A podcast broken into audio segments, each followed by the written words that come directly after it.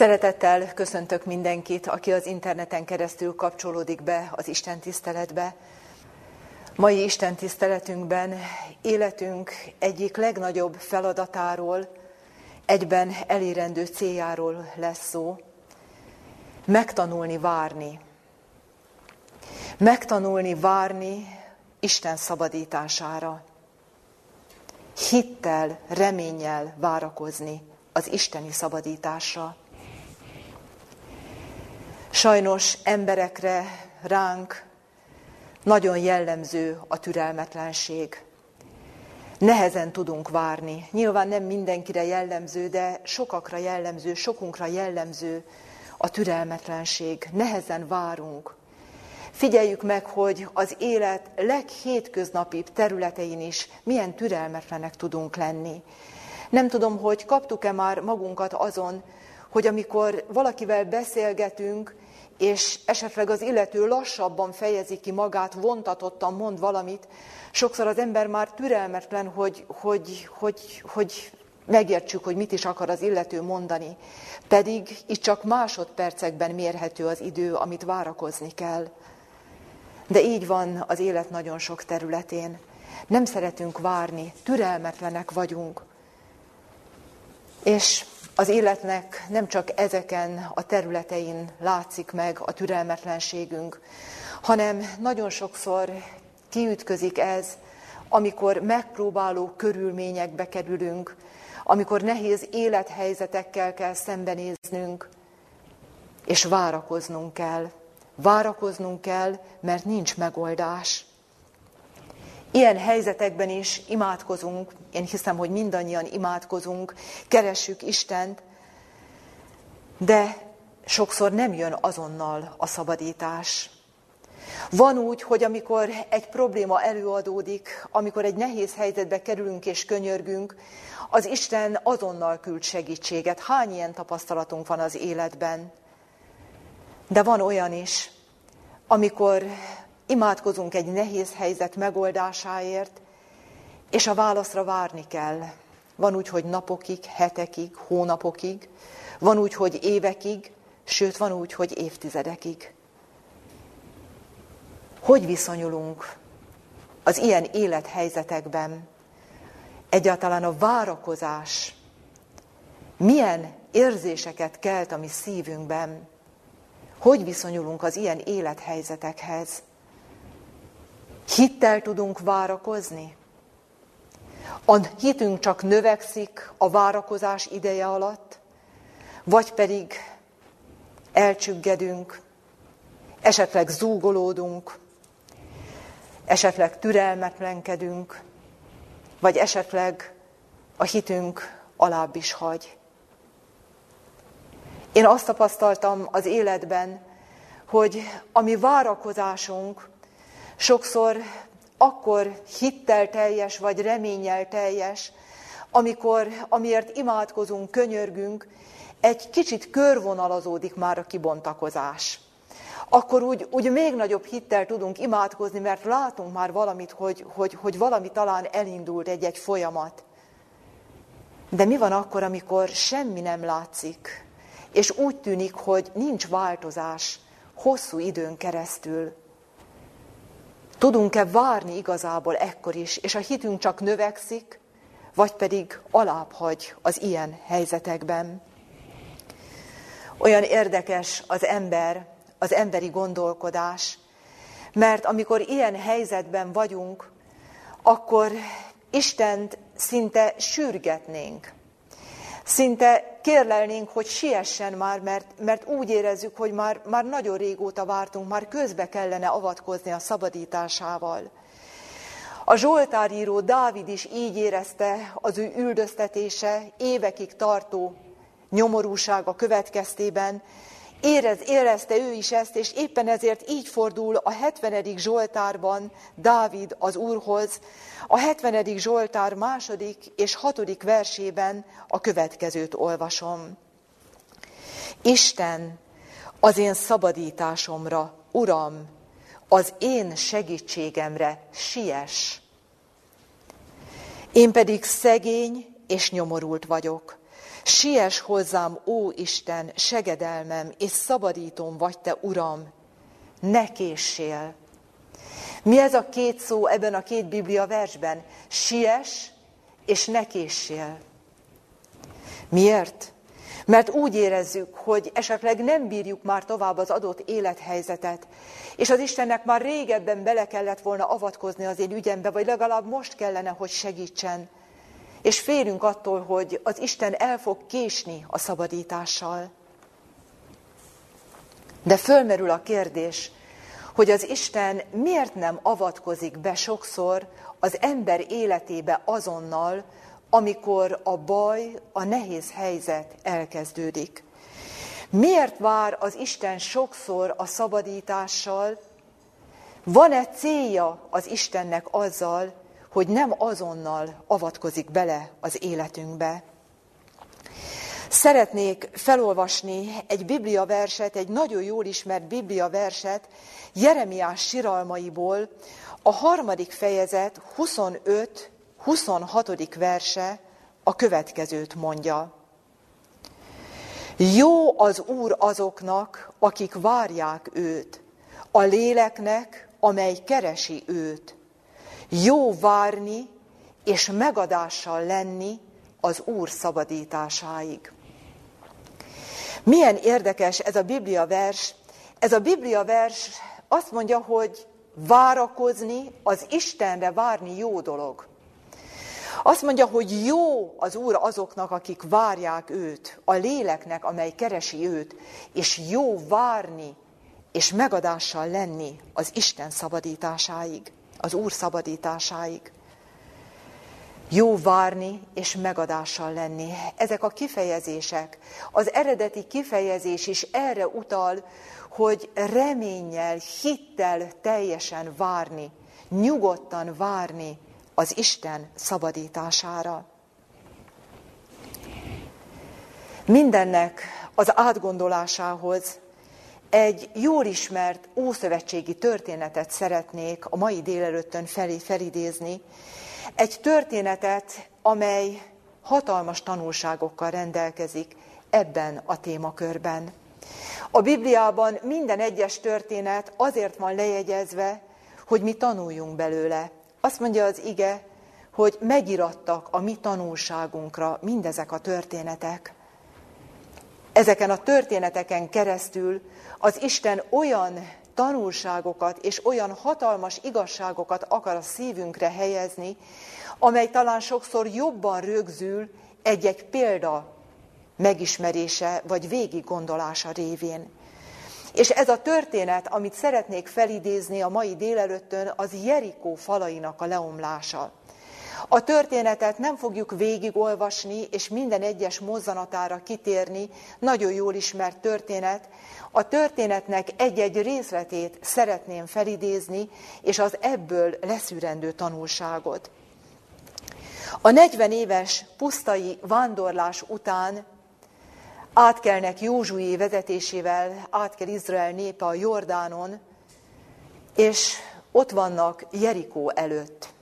Elkezdődik a honfoglalás, Kánaán birtokba vétele, és az első megkerülhetetlen akadály Jerikó. Jerikó a megerősített város, a hatalmas városfallal rendelkező város, az a város, amely 40 évvel ezelőtt amikor a tizenkét kém kiment megkémlelni azt a jó földet, amit az Úr ígért az ő népének, a tizenkét kém közül tíz kémet visszariasztott a megerősített város, és mindaz, amivel ott találkoztak. Most újra ott áll, 40 év után, újra ott áll Izrael népe Jerikó falai előtt. De mit tegyenek ebben a helyzetben? Hogy tudják elfoglalni Jerikót? Nyilván gondolhatjuk, hogy Izrael nem képviselt valami hatalmas haderőt Jerikóval szemben. Emberileg lehetetlen helyzet, lehetetlen vállalkozás, de megkerülhetetlen. Mit csinál ebben a helyzetben Józsué, a nép vezetője? Józsué könyve ötödik fejezetéhez lapozzunk, És Józsué könyve 5. fejezetének a 13-tól 15-ig terjedő verseit olvassuk el, és nézzük meg, hogy Józsué mit tesz ebben a helyzetben. Lőn pedig, amikor Józsué Jerikónál volt, felemelte az ő szemeit, és látta, hogy ímé egy férfiú áll előtte mesztelen kardal kezében. És hozzáment Józsué, és mondta néki, közülünk való vagy éte, vagy ellenségeink közül. Az pedig mondta, nem, mert én az Úr seregének fejedelme vagyok. Most jöttem. És leborult Józsué a földre arccal, és meghajtotta magát, és mondta néki, mit szól az én uram az ő szolgájának? És mondta az úr seregének fejedelme Józsuénak, old le a te saruidat lábaidról, mert szent a hely, amelyen állasz. És úgy cselekedett Józsué. Mit tesz Józsué? Mielőtt találkozott ezzel a valakivel, akiről először azt gondolta, hogy egy harcos, csak azt nem tudta, hogy az ő táborából vagy az ellenség közül való, mit tett előtte Józsué? Mit jelent az, amikor azt olvastuk a 13. vers elején, hogy amikor felemelte az ő szemeit, maga előtt látott egy embert? Miért mit csinált Józsué? Imádkozott. Buzgón, komolyan, hittel imádkozott, hogy az Isten segítsen, adjon tanácsot, mennyei vezetést, ő oldja meg ezt a helyzetet, mert emberileg lehetetlen, emberileg megoldhatatlan ez a helyzet. Tehát mit csinál Józsué? Imádkozik. Szeretnék mindjárt egy gondolat erejéig kitérni erre, hogy minden élethelyzetben való megállásunk kulcsa az imádság. Ima, ima és ima. Meggyőződésem szerint nem használtuk ki ezt a lehetőséget még úgy, ahogy ki lehetne használni. Lehetőség.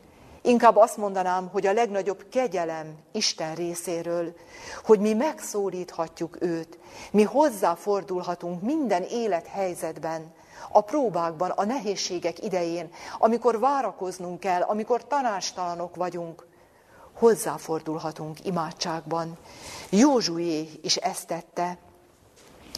És olyan érdekes az ember, az emberi gondolkodás, az imádsággal kapcsolatban is.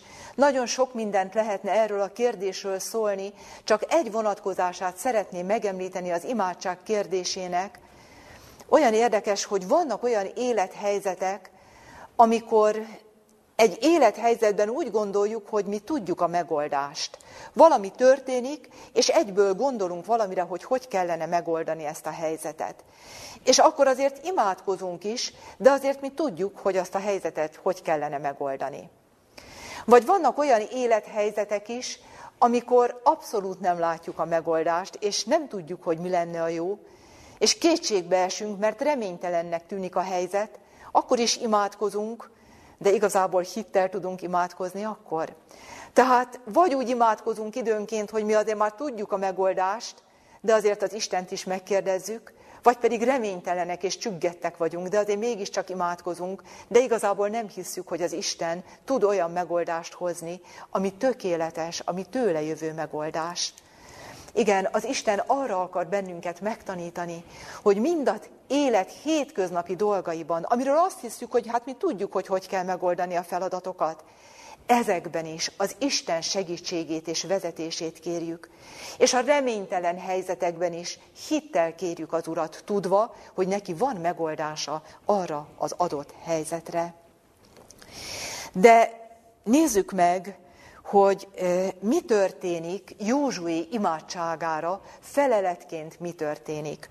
Azt olvastuk az előbb a Biblia versben, hogy megjelenik előtte egy harcos, aki ki volt ez a harcos? Nem más, mint maga Jézus Krisztus. És szeretném azt megkérdezni, és gondolkodjunk el azon, hogy Jézus miért így jelenik meg Józsuénak? Miért egy harcos formájában jelenik meg? Miért nem valamilyen dicsvényben, vagy, vagy valamilyen más módon jelenik meg? Önmagában, hogy Jézus egy harcos formájában jelenik meg Józsué előtt, önmagában ebben egy hatalmas bátorítás és bíztatás van. Mi ebben a bátorítás? Amit Jézus ki is mond, hogy ő az Úr seregének fejedelme. Ő az a valaki, Jézus Krisztus Mihály, aki a mennyben levő hatalmas küzdelmet is vezette, és győzött a hatalmas ellenség sátán felett. Az a valaki, aki majd később, pár ezer év múlva megjelenik ezen a földön, és itt a földön szintén a kígyót legyőzi, sátánt legyőzi, a kígyó fejére tapos. Tehát az, hogy Jézus jelen van, Jézus ott van, és harcos formájában jelenik meg, egyértelmű bátorítás és bíztatás arra, hogy noha a harcot nekik kell megvívni majd, de ezt a küzdelmet Jézus irányítja. Ott van velük a küzdelemben a mennyei vezető, a mennyei seregek vezetője, és tegyük fel azt a kérdést, és valóban ez csak egy költői kérdés, de tegyük fel a kérdést, hogy Jézus hány csatát veszített el a történelem folyamán, az egész világegyetem történelmében. Egyetlen egy csatát sem. Tehát Jézusnak a jelenléte, és hogy ő vezeti a küzdelmet, ez garancia arra, hogy ez a küzdelem győzelemmel fog végződni az ő vezetése alatt. Nem tudjuk pontosan, hogy mikor. Lehet, hogy várni kell a győzelemre. Lehet, hogy nem abban a pillanatban történik változás.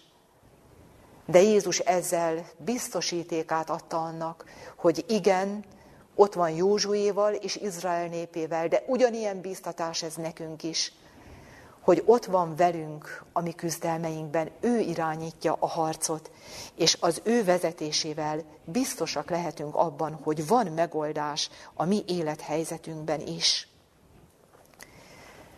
És Józsuénak ez volt a legnagyobb bátorítás és bíztatás.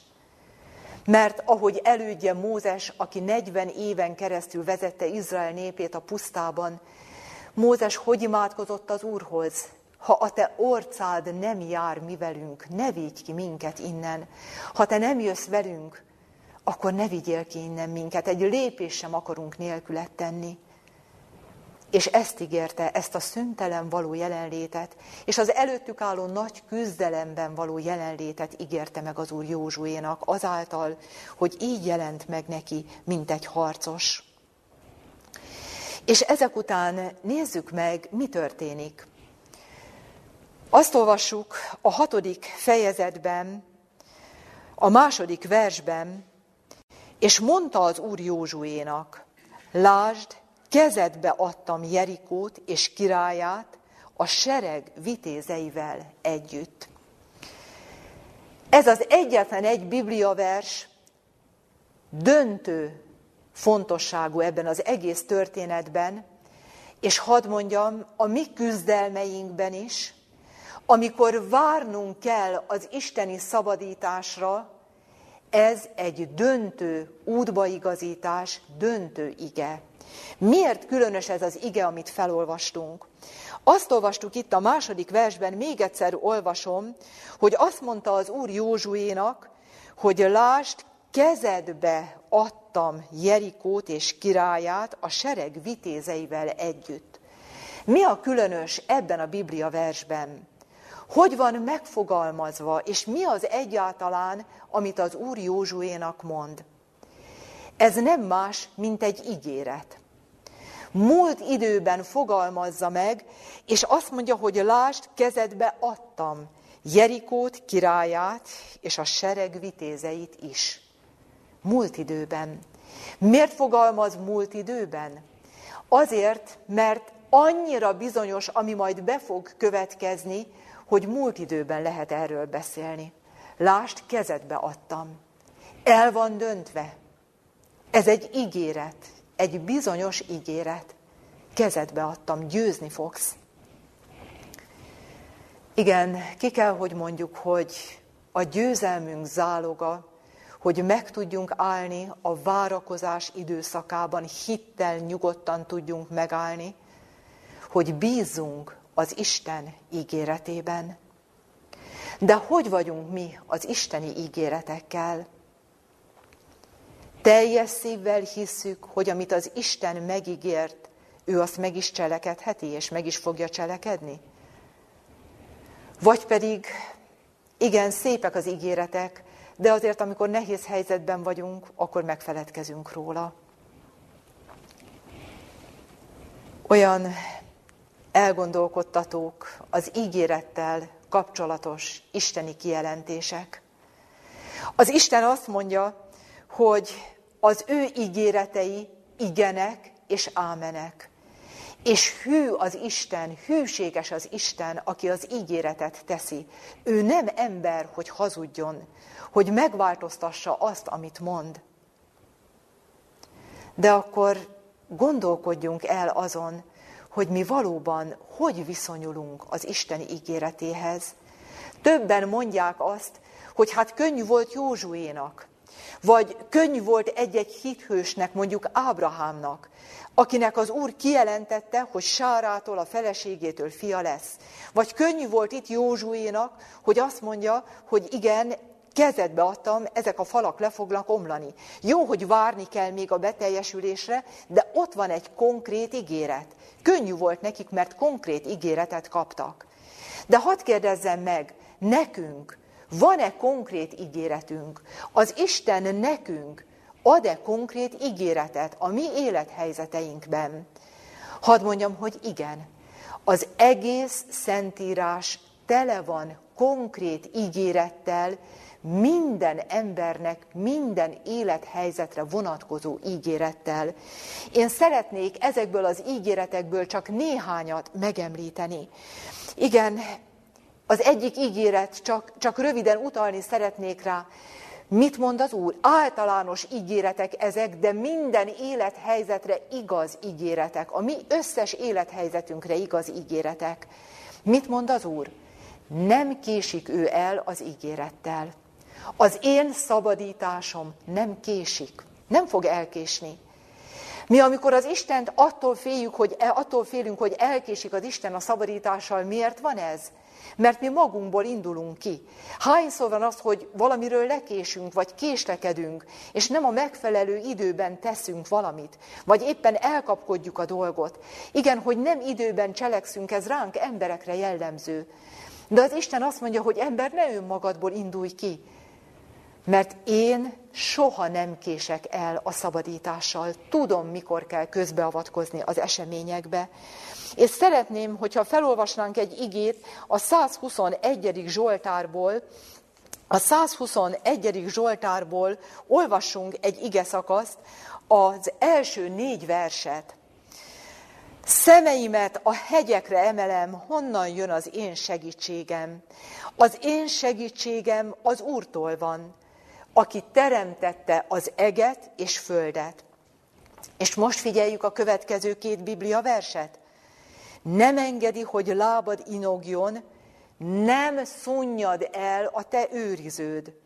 Imén nem szunnyad és nem alszik az Izraelnek őrizője nem szunnyad és nem alszik, nem fog elkésni a szabadítással, pontosan tudja, hogy mikor kell közbeavatkozni a mi életünkbe, és mennyi ideig kell várni.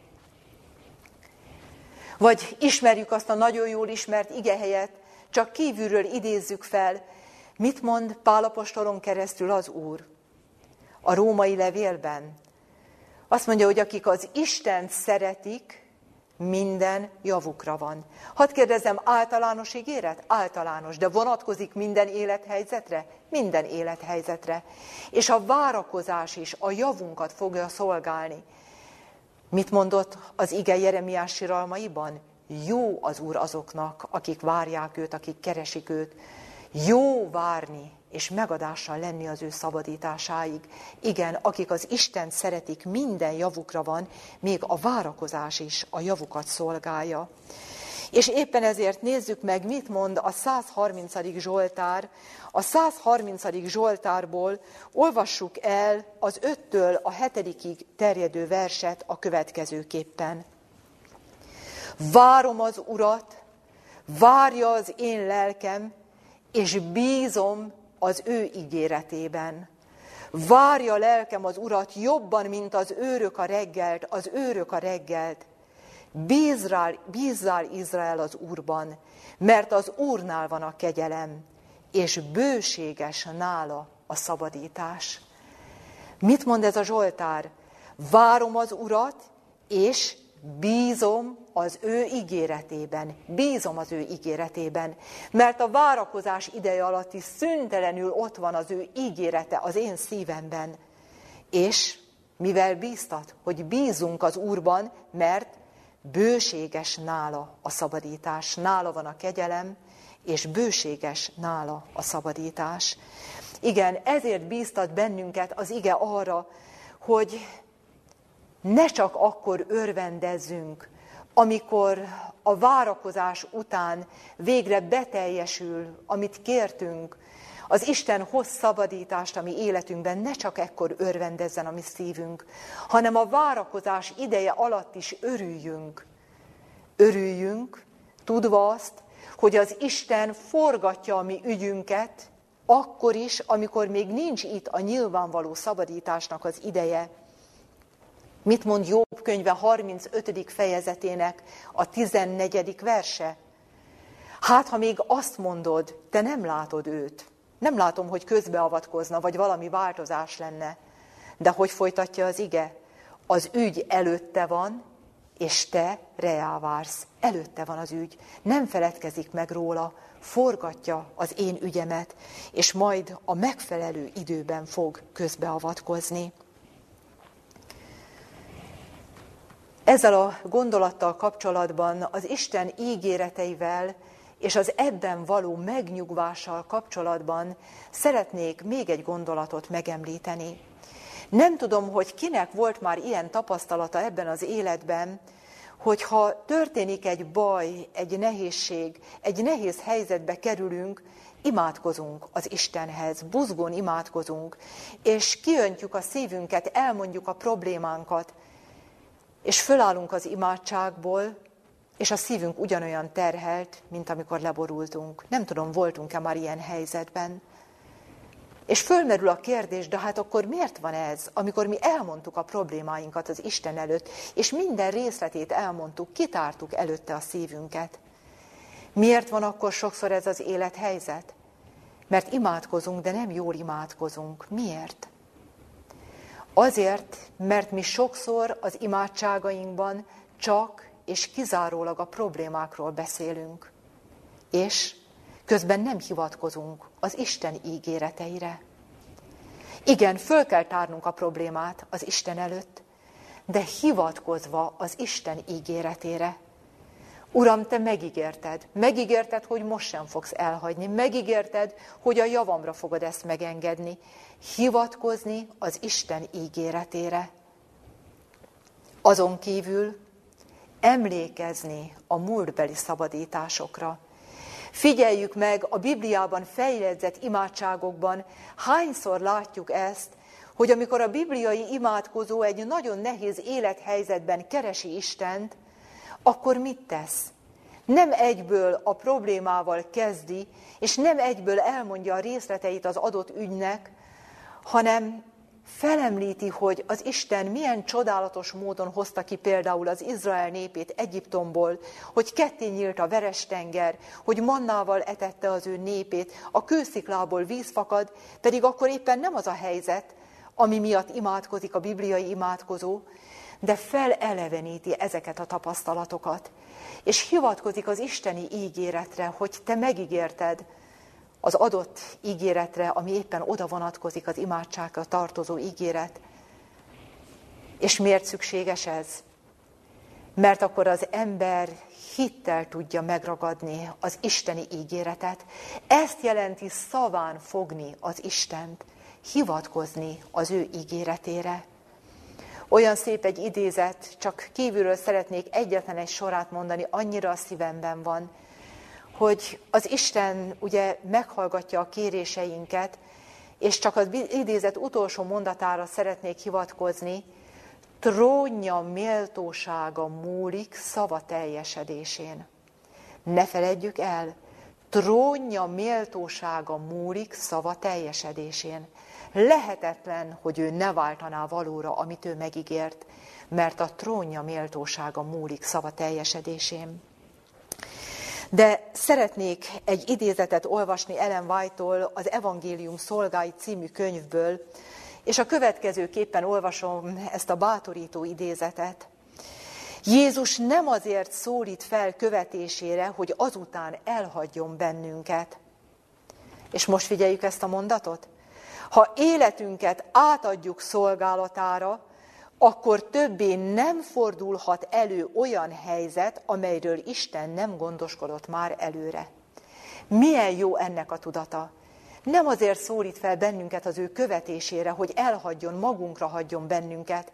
És milyen jó abban a tudatban élni, és mennyire megkönnyíti a várakozást annak a tudata, hogy erről a helyzetről is ő már előre gondoskodott. Nem váratlanul történt mindez, az Isten számára váratlanul. Van megoldás. Én még nem látom, de biztos lehetek benne, hogy van, lesz megoldás, amit ő már előre tud, és ő már előre gondoskodott mindenről. Ezek után menjünk tovább a történetben, és nézzük meg, hogy hogy, hogy történt Jerikó bevétele. Az Úr elmondja Józsuénak, hogy mit kell tenniük. Elmondja azt, hogy hat napon keresztül naponta egyszer kerüljék meg a várost, és a hetedik napon hétszer kerüljék meg. Józsué tökéletes rendben, az Úr utasítása szerinti rendben meneteltette Izraelnek a seregeit. És mi volt ez a rend? Először a válogatott fegyvereseknek egy csapata harci őrtözékben vonult, ezután következett hét pap kosszarvból készített kürtökkel, majd ezután hozták a léviták a frigyládát, és ezután következett Izraelnek a roppant serege, ugye nemzetségeik, törzseik szerint. Teljes rendben kellett, hogy történjen ez a vonulás, Jerikó körülkerülése, és még volt egy dolog, amit tenniük kellett, azaz nem volt szabad tenniük. És mi volt ez? Nem volt szabad beszélniük. Egyetlen egy szót nem volt szabad szólniuk. Teljesen némán kellett mindezt megvalósítaniuk. Nem tudom, el tudjuk-e képzelni, hogy milyen lehetett Jerikónak a körülkerülése így hat napon keresztül egyszer, és a hetedik napon hétszer.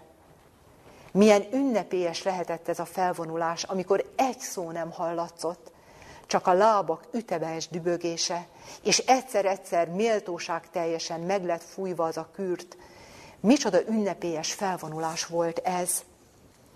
De tegyük fel ezt a kérdést, hogy miért kellett hat napon keresztül egyszer-egyszer kölbe kerülni, és a hetedik napon hétszer, miért nem mindjárt az első körbekerülés után omlottak le a falak?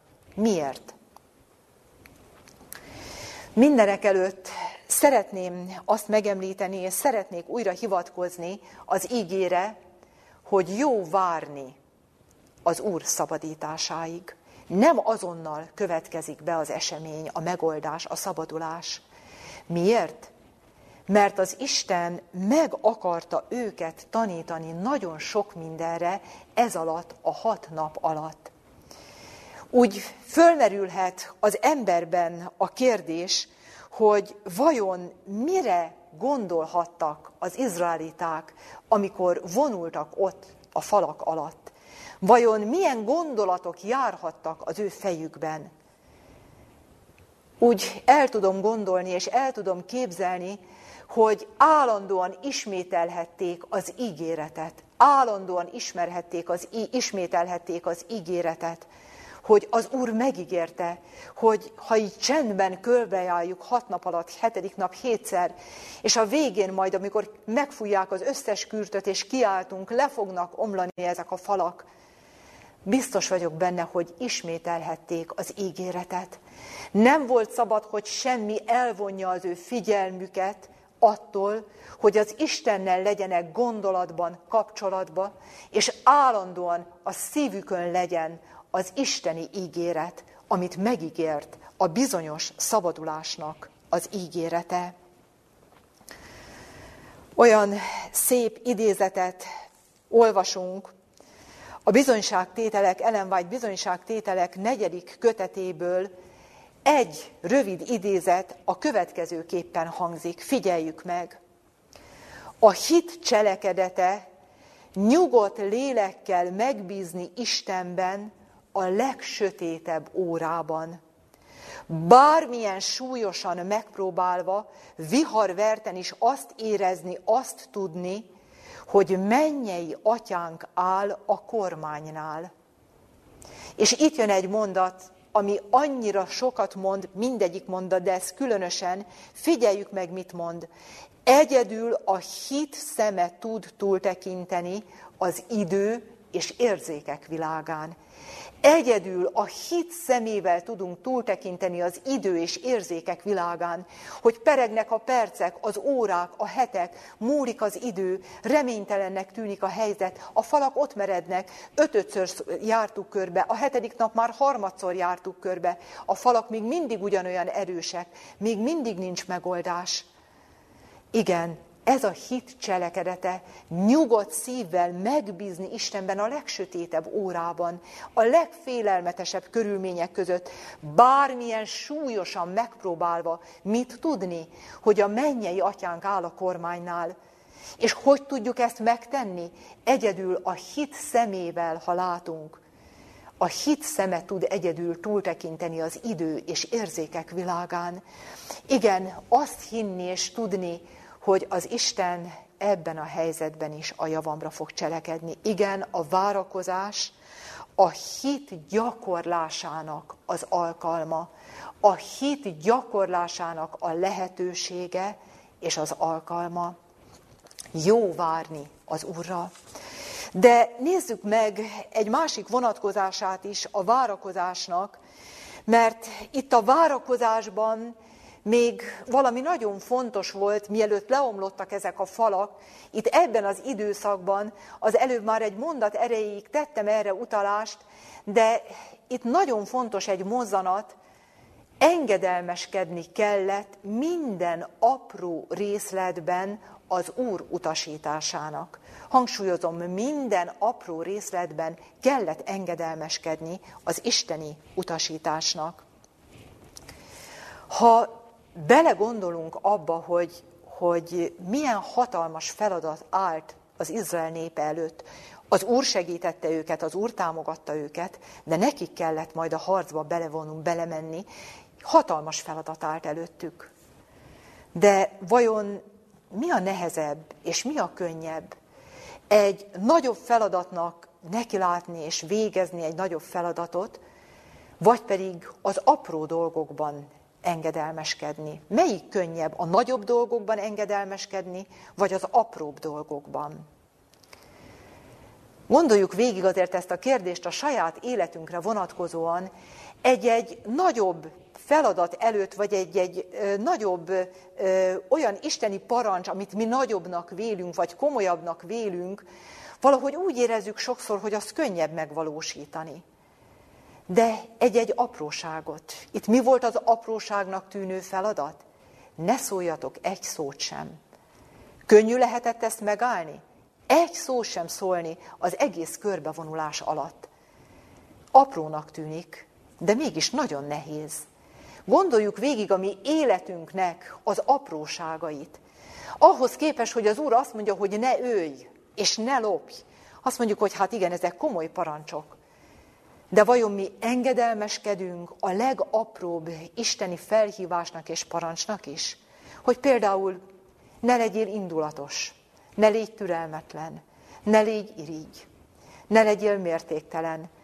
milyen apróságoknak tűnnek ezek ahhoz képest, hogy ne őj, vagy ne lopj, vagy ne káromold az Istent. Nem apróságnak tűnik? De az Isten a várakozás ideje alatt mire akar többek között megtanítani bennünket? Meg akar bennünket tanítani a teljes engedelmességre. Mert vegyük nagyon komolyan az igét, hogy Jézus hogy mondta, hogy aki a kevesen hű, a sokon is hű lesz majd az, de aki a kevesen hamis, a sokon is hamis az.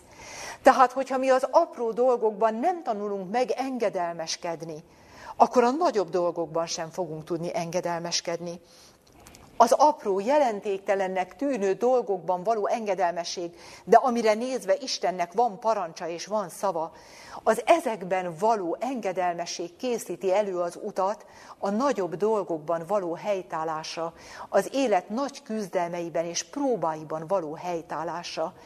Tehát ahhoz, hogy mi ki tudjunk tartani igazából a várakozás idejében hitben, ehhez szükség van arra, és ez az időszak is egy alkalom lehetőség arra, hogy mi igen, megtanuljuk az engedelmességet az apróbb, kisebb dolgokban is. Hiszen gondoljunk bele, hogy az üdvösséget, az örök életet miért veszítettük el? Ádám és Éva mit tett? Nem ölték meg egymást, hanem csak szakítottak a tiltott fának a gyümölcséről. Igen, így kerültünk ki az édenből. És a visszavezető út is, az Isten segítségével, Jézus Krisztus áldozata révén, de az engedelmesség útja, megtanulni engedelmeskedni az Isten szavának minden élethelyzetben.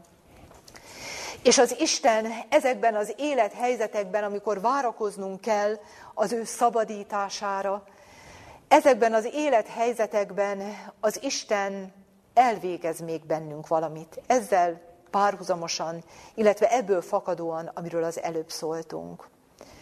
És mi ez? Zakariás könyvéből olvassunk egy igét, Zakariás könyve 13. fejezet, 9. verse a következőt mondja.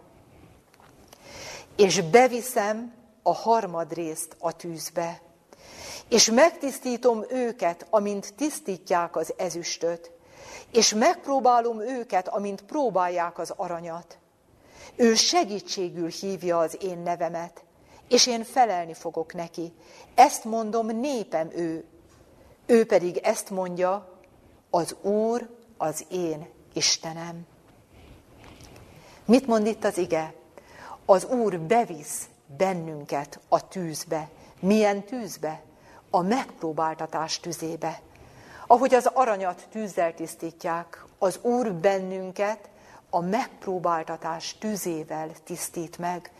És sokszor a várakozás ideje az Isten kezében egy kivált képpen való alkalom, hogy a szívünkről, lelkünkről, jellemünkről lefejtse az oda nem való dolgokat, a hozzá nem méltó dolgokat, hogy a jellemünkben formáljon, és alakítson bennünket.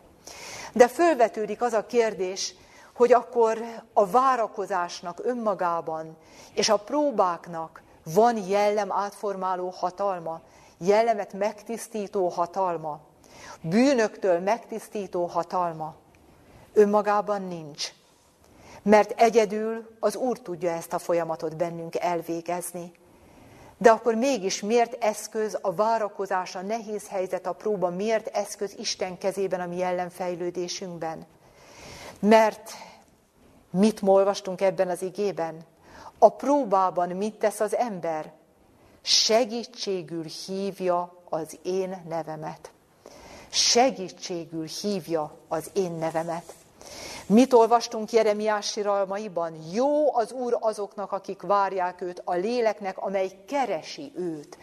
Az ember a várakozás idején mit kell, hogy tegyen? Keresni az Urat, az ő közelségébe kerülni, várni rá, segítségül hívni az ő nevét. És az Isten közelében, az ő közelében tudunk mi megváltozni. Ő tudja a mi szívünket, jellemünket átformálni. Mit mond Pál apostol? hogy az ő dicsőségét, az ő jellemét fedetlen arccal szemlélve mi is elváltozunk jellemről jellemre, dicsőségről dicsőségre, az ő közelében. Igen, ezt a folyamatot akarja az Úr megvalósítani a várakozásnak az ideje alatt. És ezért mondja a Szentírás, hogy jó várni, és megadással lenni, türelemmel, nyugodtan várni az ő szabadítására. És még egy gondolatot szeretnék megjegyezni a várakozással kapcsolatban. A várakozás ideje nem egy tétlen időszak. Jerikó bevétele előtt az isteni szabadítása várakozásként nekik ugye meg kellett tenni mindazt, amiről az előbb szóltunk. Amikor mi az életben várunk az isteni szabadításra, nekünk is megvannak a feladataink. Keresni az Istent, kérdezni, hogy mit tegyek ebben az adott helyzetben. És sokszor az Isten mit mond nekünk, mire késztet a lelke által? Nem mindjárt arra késztet, hogy menj el, és ez a hatalmas csoda, ez vagy az meg fog történni, hanem például arra késztet, hogy a várakozás időszakában, hogy légy türelmes. Ezt akarom benned kimunkálni. Vagy Légy szeretetteljes azzal szemben, aki bántott, aki miatt esetleg egy hosszabb időn keresztül nyomorúságot vagy nehéz helyzetet kell elszenvedned. Imádkozz azért a másik emberért. Hadd kérdezem, nagy dolgok ezek? Apróságok ugye a végső nagy szabadításhoz képest. De az Isten a várakozás idejében mindig késztet bennünket valamire, hogy mit tegyünk, hogy a várakozás ideje valóban gyümölcső legyen, gyümölcsöző legyen, örök életre termő gyümölcse lehessen a várakozásnak a mi életünkben. És itt szeretném megjegyezni azt a gondolatot, hogy tulajdonképpen, és most kicsit elvonatkoztatva a történettől, csak egy gondolat erejéig hadd térjek ki arra, hogy tulajdonképpen most a végidőben Jézus eljövetele előtt mindannyian a várakozásnak az idejében élünk. A végső nagy szabadításra való várakozás idejében. És ez az időszak is nem problémamentes, sőt, egyre több problémával, egyre több megpróbáltatással teljes időszak. De itt is meg kell tanulnunk várni a végső szabadításra, Jézus eljövetelére. De milyen módon? Nem tétlen módon. Mert a várakozás egyben felkészülés az előttünk álló nagy horderejű eseményekre. Ahogy ők is felkészülhettek lélekben arra, amikor majd a döntő csatát meg kellett vívni, ugyanúgy nekünk is ez az időszak, a várakozásnak az időszaka, Jézus megjelenésére való várakozás időszaka, egyben a felkészülés idője, ideje arra, ami nem sokára majd be fog következni, a még nehezebb időkre, aminek következtében és ami után már következik az isteni végső szabadítás, Jézus Krisztus visszajövetele. De ennek az időszaknak nem szabad tétlennek lenni a mi életünkben. A tétlen várakozás a hit megfogyatkozásához és csüggedéshez vezet. A tétlen várakozás a hit megfogyatkozásához és csüggedéshez vezet. Hadd hangsúlyozom még egyszer újból és újból, nem lehet, mert mit mond Jakab apostol? A hit, ha cselekedetei nincsenek, meghalt önmagában. És mi sokszor amikor várakozunk, azt gondoljuk, hogy hát most nem tehetünk valami nagy dolgot, mert, mert, mert várnunk kell. Tehetetlenek vagyunk, de igen, ezeket a dolgokat, amit az előbb említettem, tehetjük, amire az Úr késztet bennünket.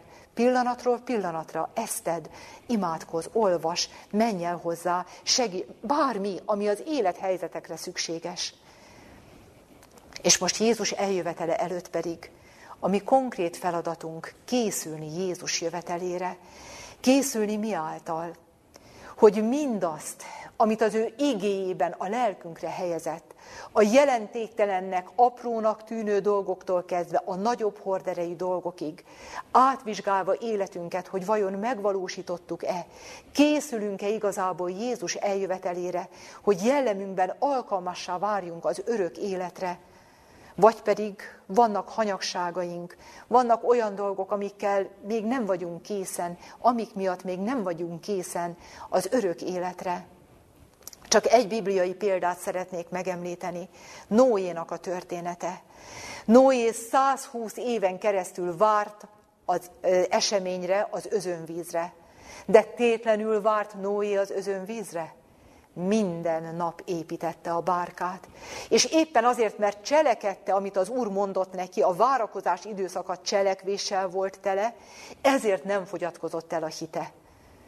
És így kell nekünk is Jézus eljövetelére várakozni, a várakozásnak ezt az időszakát ak- aktív tevékenységgel, készüléssel tölteni. És befejezésül csak azt a gondolatot szeretném felvetni, visszatérve Jerikónak a történetére, hogy miért is omlottak le ezek a falak? Miért? Azért, mert a hetedik napi, hetedik körülkerülés után minden kürt hangosan megfúvásra került, és mindenki hatalmasat kiáltott. Ezért omlottak le ezek a falak? Nem ezért. Maga az Úr volt, aki megcselekedte ezt. Az ő szavára omlottak le ezek a falak.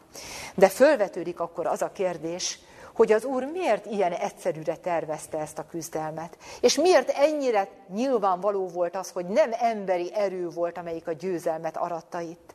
Miért? Igen, nem volt szabad emberi kéznek ledönteni a város falait. Miért? Nehogy az ember magának tulajdonítsa a dicsőséget a győzelemért. Igen, az Isten a várakozás idejében és amikor reménytelen helyzetekbe enged bele bennünket, azért teszi, hogy amikor az ő szabadítása megérkezik, akkor nyilvánvaló legyen, hogy valóban ő avatkozott bele az eseményekbe, és nehogy a magunk erejének, rátermettségének, bölcsességének, vagy ügyességének tudjuk be a győzelmet, a helyzetnek a megoldását. És mi ennek a célja? Hogy az ő neve dicsőjön meg. És itt szeretnék felolvasni Ézsaiás könyvéből egy ige szakaszt, ami erre vonatkozóan hatalmas tanulságot helyez a szívünkre.